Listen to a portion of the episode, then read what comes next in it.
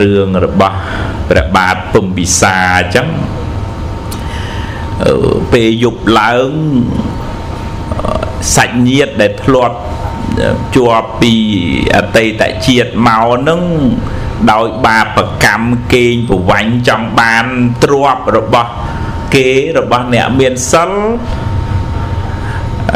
ធ្លាក់ទៅក្នុងអបាយភូមិ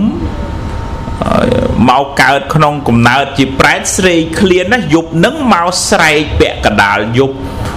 ធ្វើឲ្យព្រះបាទពុំពិសាភ្ញាក់ព្រឺតកដាលយប់មកញ័រទៅត្រឹកញាតិញោមធ្លាប់ញ័រខ្លួនអញ្ចឹងឯងញោមធ្លាប់ហ៎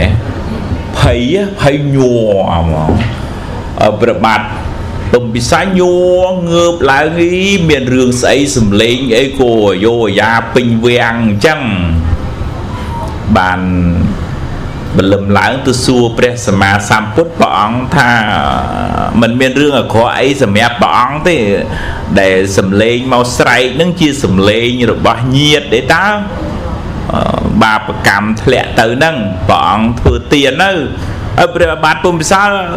និមន្តព្រះភិក្ខុសង្ឃជាមួយនឹងព្រះសម្មាសម្ពុទ្ធ រាប់រយអង្គប្រគេនចង្ហាន់រវល់ទៅវីវក់វីវក់វីវក់រៀបចំរៀបចំប្រគេនឲ្យភ្លេចអីញាតិញោមភ្លេចអីភ្លេចអីភ្លេចឧទ្ទិសយប់ឡើងមកដដែលស្រែកម្ដងទៀតព្រះបាទពុំពិសាញ័រម្ដងទៀតអីអញធ្វើប៉ុនឲ្យមិននៅតែមកស្រែកទៀតចឹងបានទៅសួរព្រះអង្គព្រះអង្គថា បរិយាជាធ្វើទៀនពីម្សិលមិញប៉ុន្តែផ្លិចឧទ្ទិសបានមួយថ្ងៃទៀតញាតិញោមដល់មួយថ្ងៃទៀតនេះលែងលែងអីញាតិញោមលែងអី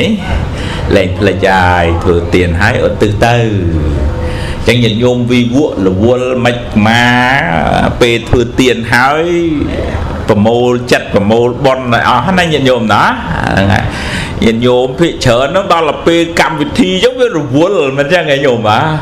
វិវក់ទៅលោកនេះមករាប់លុយរាប់កាក់វិលវល់អញ្ចឹងទៅហ្នឹងហើយ